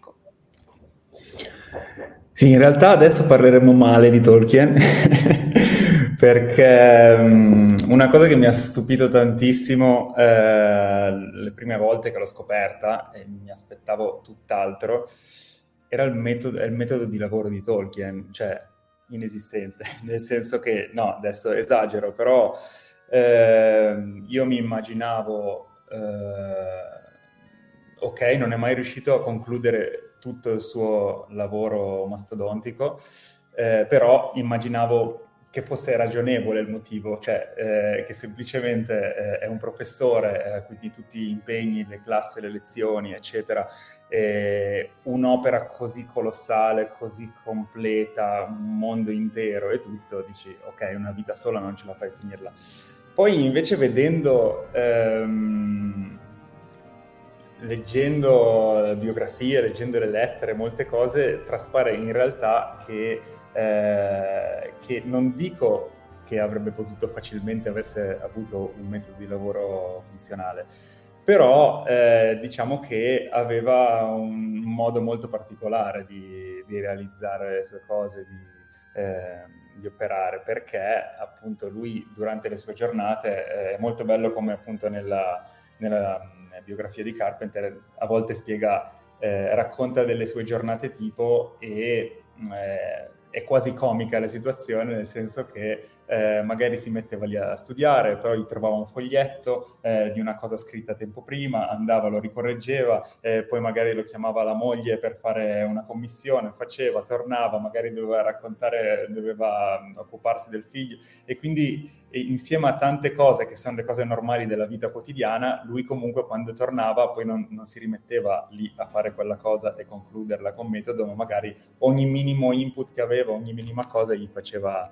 Ehm, lo faceva saltare di qua e di là, tanto che a un certo punto lui aveva diverse copie, quando mh, negli ultimi anni diciamo che era eh, un po' pressante sta cosa di dover finire Silmarillion, aveva diverse copie eh, degli, stessi, eh, degli, st- degli stessi manoscritti, lui faceva più copie magari, e a volte correggeva una copia in un modo, l'altra in un altro modo e poi si creava solo una confusione ancora, ancora maggiore. Questa cosa in realtà l'ho trovata molto, diciamo, simpatica, umana, eh, in quella che magari saremmo tentati, non conoscendo la vita, non conoscendo i dettagli, di... Eh, cioè in quella che saremmo tentati di vedere come una figura un po' idealizzata, un, professore, un genio perfetto, eh, eruditissimo, perfettissimo, mentre invece eh, questo, questa sua parte, questo suo lato, diciamo, umano, un po' disordinato, eh, in cui mi ci ritrovo un po' anche come faccio io le cose, quindi ehm, è, è particolare, diciamo, anche se appunto è stato un, un, grosso limite, non è solo una cosa, un dettaglio simpatico, ma per lui, cioè lui la soffriva questa cosa. Eh, ci sono molti, eh, molti, periodi, molti momenti nella sua vita che eh, vissuti con frustrazione, poi non ha mai avuto una vera e propria profonda depressione anche per tutte le cose che gli sono successe, perché era era mm, molto malinconico, cioè era spesso malinconico, ma era molto ehm, fiducioso, aveva una grande fede, quindi eh, non si è mai abbattuto troppo, ma ci sono molti momenti in cui eh, c'è un'enorme frustrazione, in parte causata da questa sua difficoltà nel finire le cose, eh, queste cose a cui, eh, a cui teneva moltissimo. Ecco. E, mh, voglio riavvolgere un attimo e eh, arrivare a leggere un pezzettino nella, nella, biografia che lo descrive, visto che abbiamo parlato di tante cose dall'infanzia, eccetera, mi sembrava particolare, eh, cioè particolarmente um, importante um, la descrizione che mi, ha, eh, mi, è piaciuta fin da subito, eh, che fa ehm, Carpenter, eh, diciamo appunto l'autore della biografia ufficiale, che lo conosce di persona e va nel suo studio e gli parla. Ha una voce particolare, profonda ma sorda, un accento decisamente inglese, ma con qualche caratteristica che non riesco a definire, come se quest'uomo venisse da un'altra epoca o da un'altra civiltà. Inoltre, per la maggior parte del tempo non parla chiaramente, le parole escono fuori in un impeto ardente, intere frasi sono elise o compresse al, eh, nella rapidità dell'enfasi. Porta spesso le mani alla bocca, il gesto rende ancora più difficile capire ciò che dice. Parla con frasi molto, molto articolate, senza interrompersi, poi arrivano lunghe pause nel quale si attende forse che risponda, ma rispondere a cosa? Mi viene da pensare che il suo aspetto esteriore corrisponde perfettamente all'archetipo ehm, di un professore di Oxford e, a tratti, persino alla caricatura di un professore. Ma questo è esattamente ciò che egli non è. Piuttosto, è come se uno strano spirito avesse assunto le sembianze di un professore di una certa età. Magari il corpo era chiuso in questa piccola stanza in un sobborgo, ma la mente è molto lontana, vaga per le pianure e le montagne della terra di mezzo. Questa penso che sia la migliore descrizione mai fatta, almeno fisica e del, della personalità così a, a pelle eh, di, eh, di, appunto Carpenter che l'ha, che l'ha conosciuto, l'ha incontrato di persona. E um, mi, diciamo che volevo agganciarmi per questa cosa qui eh, nel suo metodo di lavoro appunto molto, molto confuso e tutto è una cosa non so come dire, eh, pratica esteriore, una, una, una, semplice difficoltà pratica esteriore, perché nella sua mente in realtà non dico che fosse tutto chiaro, tutto, tutto già eh, prestabilito, però eh, la sua difficoltà era proprio eh, dovuta al perfezionismo, perché lui ogni cosa voleva rivederla, riperfezionarla, ri, riagganciarsi a una cosa passata. Per perché c'è un'enorme cura, ogni cosa la voleva rivedere mille volte, le, i libri già pubblicati per le nuove riedizioni li rivedeva completamente, eccetera, eccetera. E, um, ma alla base di tutto questo, una cosa che, che mi piace un sacco, che è proprio eh, un po' il, il, fulcro di tutta la sua creazione letteraria, eh, è il concetto, eh, io penso, inespresso che non è mai stato nominato e espresso da nessuno né prima né dopo, neanche dopo. Non molti hanno parlato di questo concetto, ossia il concetto della subcreazione. Lui diceva che, essendo che eh, siamo stati eh, creati a immagine e somiglianza del creatore, nostra, essendo immagine e somiglianza, la nostra funzione, ciò che eh, siamo portati, siamo chiamati a fare, è creare. Però non possiamo creare dal nulla eh, non, non, abbiamo questa capacità, ecco.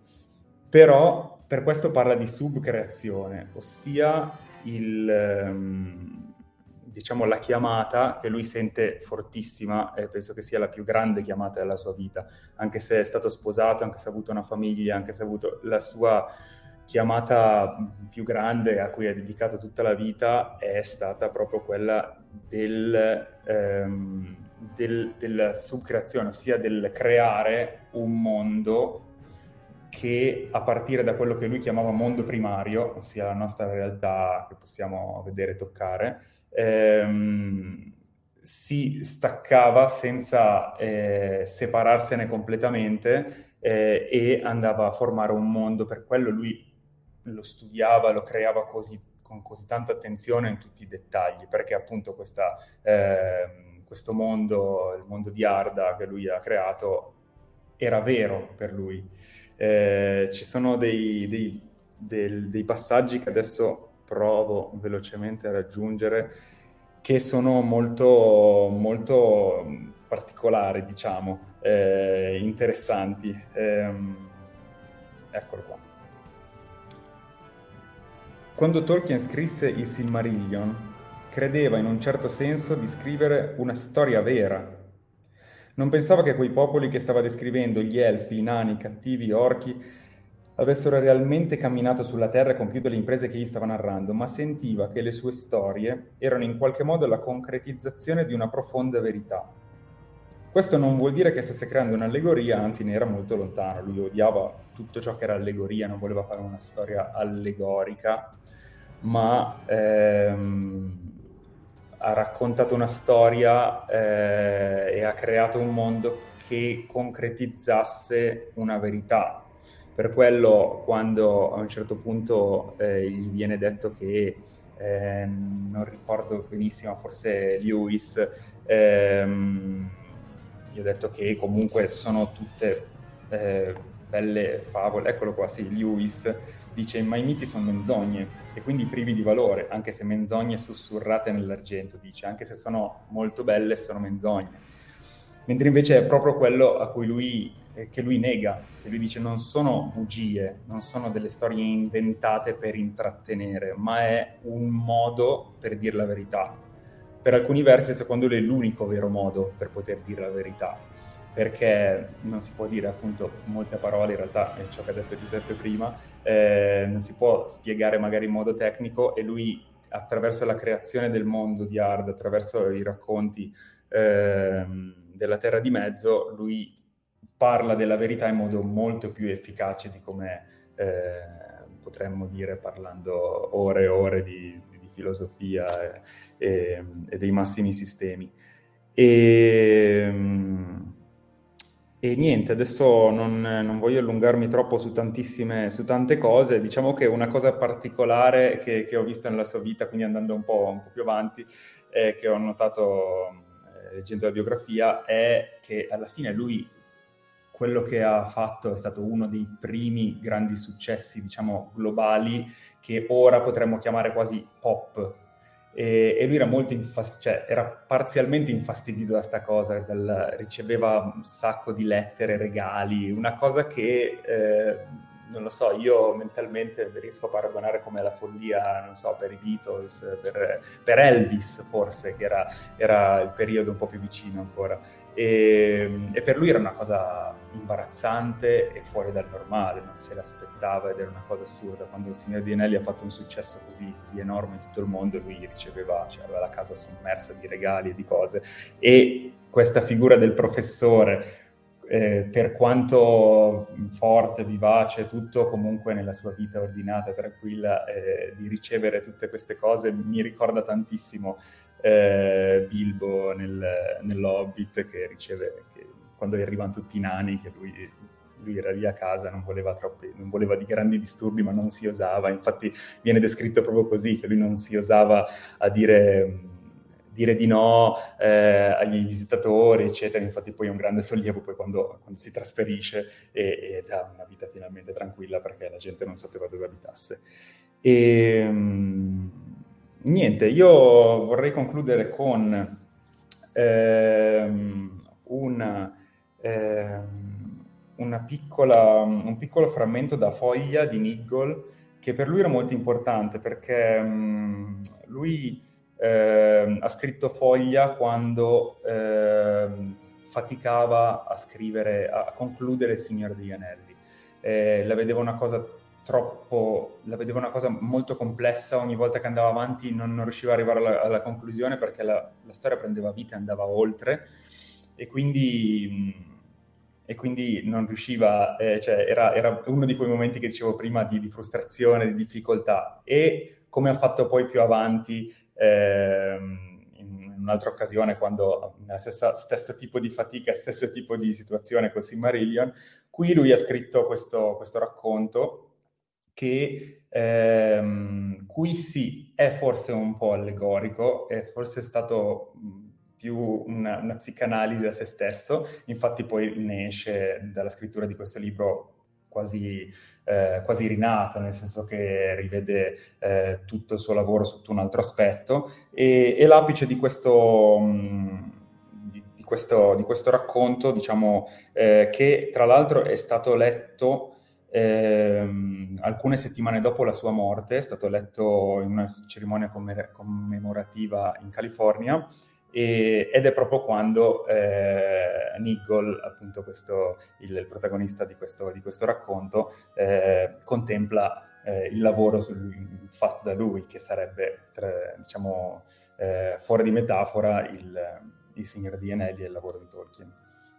Davanti a lui stava l'albero, il suo albero, bello finito.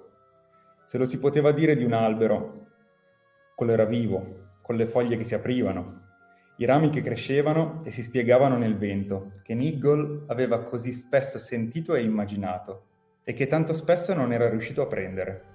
Guardò l'albero e lentamente alzò le braccia e le allargò. È un dono, esclamò. Finisco così.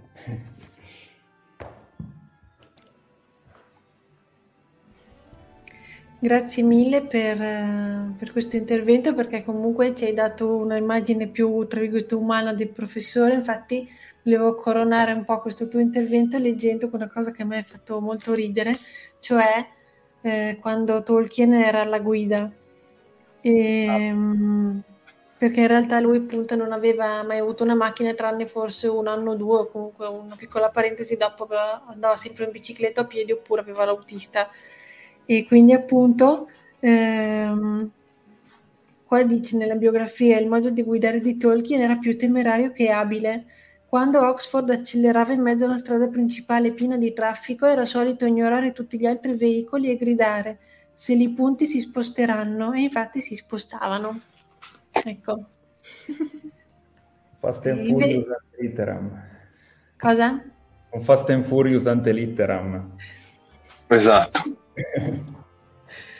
E invece per, per mm, riprendere un po' quello che diceva Marco verso la fine del suo intervento, eh, volevo un po' spiegare un attimo perché ho, preso, ho scelto il titolo di questa puntata, diciamo, questo titolo insomma, La via prosegue senza fine, perché comunque pensando un po' alla vita di Tolkien, eh, dato che abbiamo detto all'inizio che si è spostato mille volte, si è trasferito tantissime volte, ha vissuto tante avventure, mi è venuta proprio in mente questa poesia di Bilbo, no? Che tutti conosciamo, presa appunto nelle sue opere, e in pratica appunto eh, è dove Bilbo sta per andare via e dice dove andrò nessuno lo sa, quindi è un po' come lui che la sua vita è stata molto imprevedibile. Però il primo pezzo, proprio la via prosegue senza fine, mi ha fatto proprio venire in mente un po' tutto quello che abbiamo detto per tutta la sera, cioè che Tolkien ha messo proprio la sua vita, la sua anima nelle sue opere, quindi è come se la sua vita proseguisse con noi fino adesso perché noi stiamo mantenendo un po' vivo quello in cui lui credeva e quello che, che lui ci ha lasciato. Ecco, quindi mi piace molto questa, questa citazione e l'ho scelta proprio per questo. Concludo, ultimissima proprio cosa, poi eh, ci salutiamo. Eh, volevo leggervi questa citazione, sempre dalla mh, mm, biografia, e dopo magari se volete voi poi commentarlo un secondo eh, dove, mh, dato che appunto prima Marco citava il fatto che Tolkien non ha mai finito il Silmarillion in particolare, appunto eh, qua dice Christopher Wiseman aveva detto una volta a proposito degli elfi delle sue prime poesie la ragione per la quale queste creature per te vivono è perché tu stai ancora creandole. Quando avrai finito di crearle saranno altrettanto morte per te, degli atomi che formeranno il cibo che mangiamo. In altre parole, Tolkien non voleva finire perché non voleva non avere più nulla da creare in quel suo mondo inventato. Era la sua subcreazione, come l'avrebbe in seguito definita. Ecco, quando l'ho letta mi è rimasta subito un po', cioè mi ha fatto molto riflettere questo, questa, eh, questa frase, questa citazione, diciamo, perché comunque è anche un po' quello che diceva Giuseppe prima legato alla serie TV, nel senso che eh, ovviamente sempre restando in quello che, in cui credeva Tolkien e non andando contro un po' quello appunto, quella che è la sua fabbricazione, creazione, però eh, in realtà in vari modi eh, questa fabbricazione continua un po' a vivere tramite noi, tramite eh, quello che scrivono altri, ecco. E quindi è anche un po' bella questa cosa, ecco, ripeto, sempre stando poi nel rispetto dell'autore e della sua subordinazione, ecco, non andiamo a fare chissà cosa, ecco. Volevo un po' sentire voi cosa, cosa pensate di, di questo. Ma guarda Linda, io ho un, un'ultima cosa da leggere che mi ci avete fatto pensare voi altri, soprattutto Marco con il suo intervento quando ha citato poi Evan Eagle, che mi ricorda tanto eh, gli ultimi giorni della vita di Dante quando eh, noi dicevamo sempre che saremmo tornati a ridere come quando ridevamo al reparto d'oncologia, perché noi praticamente stavamo lì, ridevamo, ridevamo sempre da mattina a sera eravamo famosi per le nostre risate e tutti quelli che stavano in stanza con noi iniziano a parlare di cucina, ricette e stupidaggini, per cui erano veramente dei momenti di divertimento per noi e in fondo anche per quelli che stavano con noi. E ecco, mi hai fatto ripensare, mi hai fatto ripensare gli ultimi giorni appunto in cui ci dicevamo che saremmo tornati a ridere e come c'è scritto alla fine del Foglia di Nigolo in cui si racconta che si dice proprio che il riso che ci sarà quando si rincontreranno Nigel e Parish eh, farà echeggiare anche le montagne. E, e, e, lui, ecco, prima che lui morisse, proprio otto giorni prima, io gli chiesi cosa aveva significato per lui aver incontrato Tolkien e poi aver fatto parte de, della, della compagnia che noi avevamo fondato, che è il gruppo dei Cavalieri del Mark. E, e, lui, è, e lui scrive l'ultima cosa che lui ha scritto in vita il 7 giugno del 2019 eh, ha appuntato anche l'ora 17.37 e ha scritto mi hai chiesto cosa ha voluto dire Tolkien per me e aver incontrato i cavalieri del Mark. Ora in punto di morte forse posso dire qualcosa. Tolkien per me è stato come un padre un nonno, una persona che mi ha accolto nella sua vita e mi ha educato a viverla con degli ideali adatti a me, piccoli e umili, da hobbit, da cristiano e cattolico. Così ho cercato di viverli e amarli, ad amarlo, senza il cinismo e la malvagità che trasformano questo mondo in sasso senza valore, senza umanità. E avere trovato una compagnia di amici come voi è stato l'ultimo grande dono che forse ho ricevuto. Amici che condividono il tuo amore, la tua passione, il tuo modo di vivere e lottare per tutto ciò che di bello e santo possiamo ancora sperare di vedere su questa terra. Amici che, come ha detto mia sorella, ti capiscono come nessun altro ha mai fatto. Che altro si può dire? Addio, Giuseppe.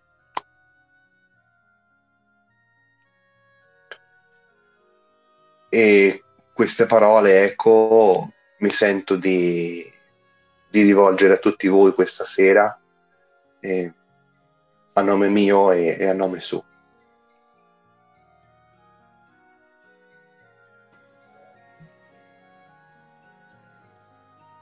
Eh, lasciano senza parole.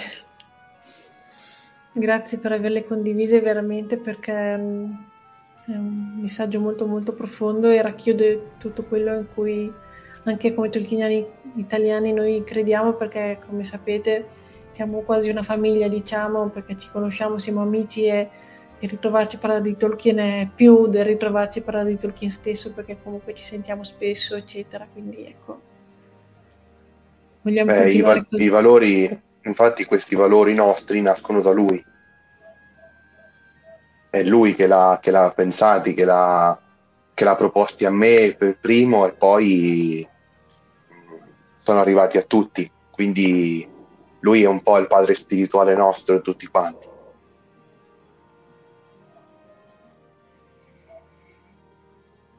Bene, direi che possiamo avviarci verso la conclusione. Se non avete nient'altro da aggiungere.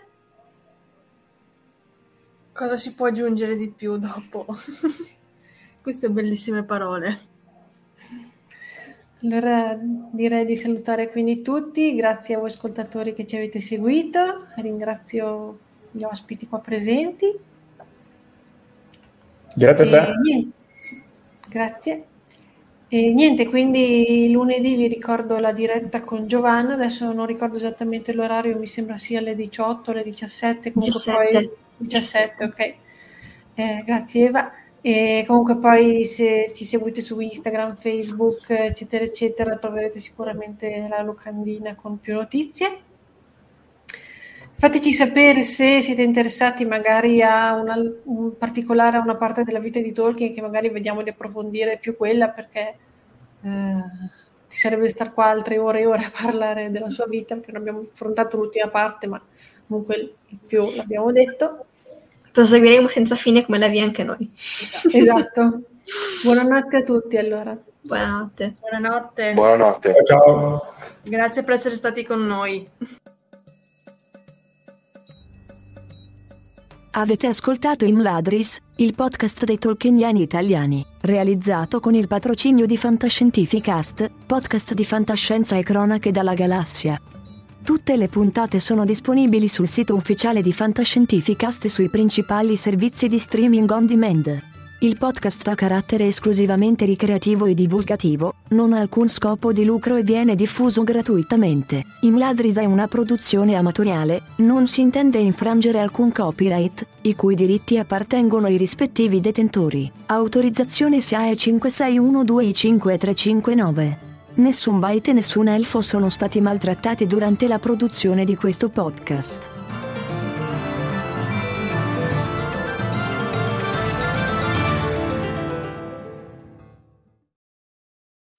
Swimsuit? Check. Sunscreen? Check. Phone charger? Check.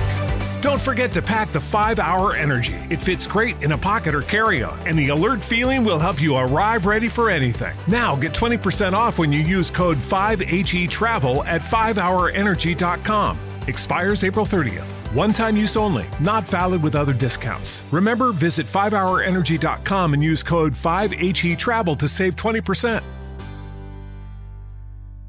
When you visit Arizona, time is measured in moments, not minutes. Like the moment your work stress disappears as you kayak through the canyons, or the moment you discover the life changing effects of prickly pear chocolate. But nothing beats the moment you see the Grand Canyon for the very first time. Visit a new state of mind. Learn more at hereyouareaz.com.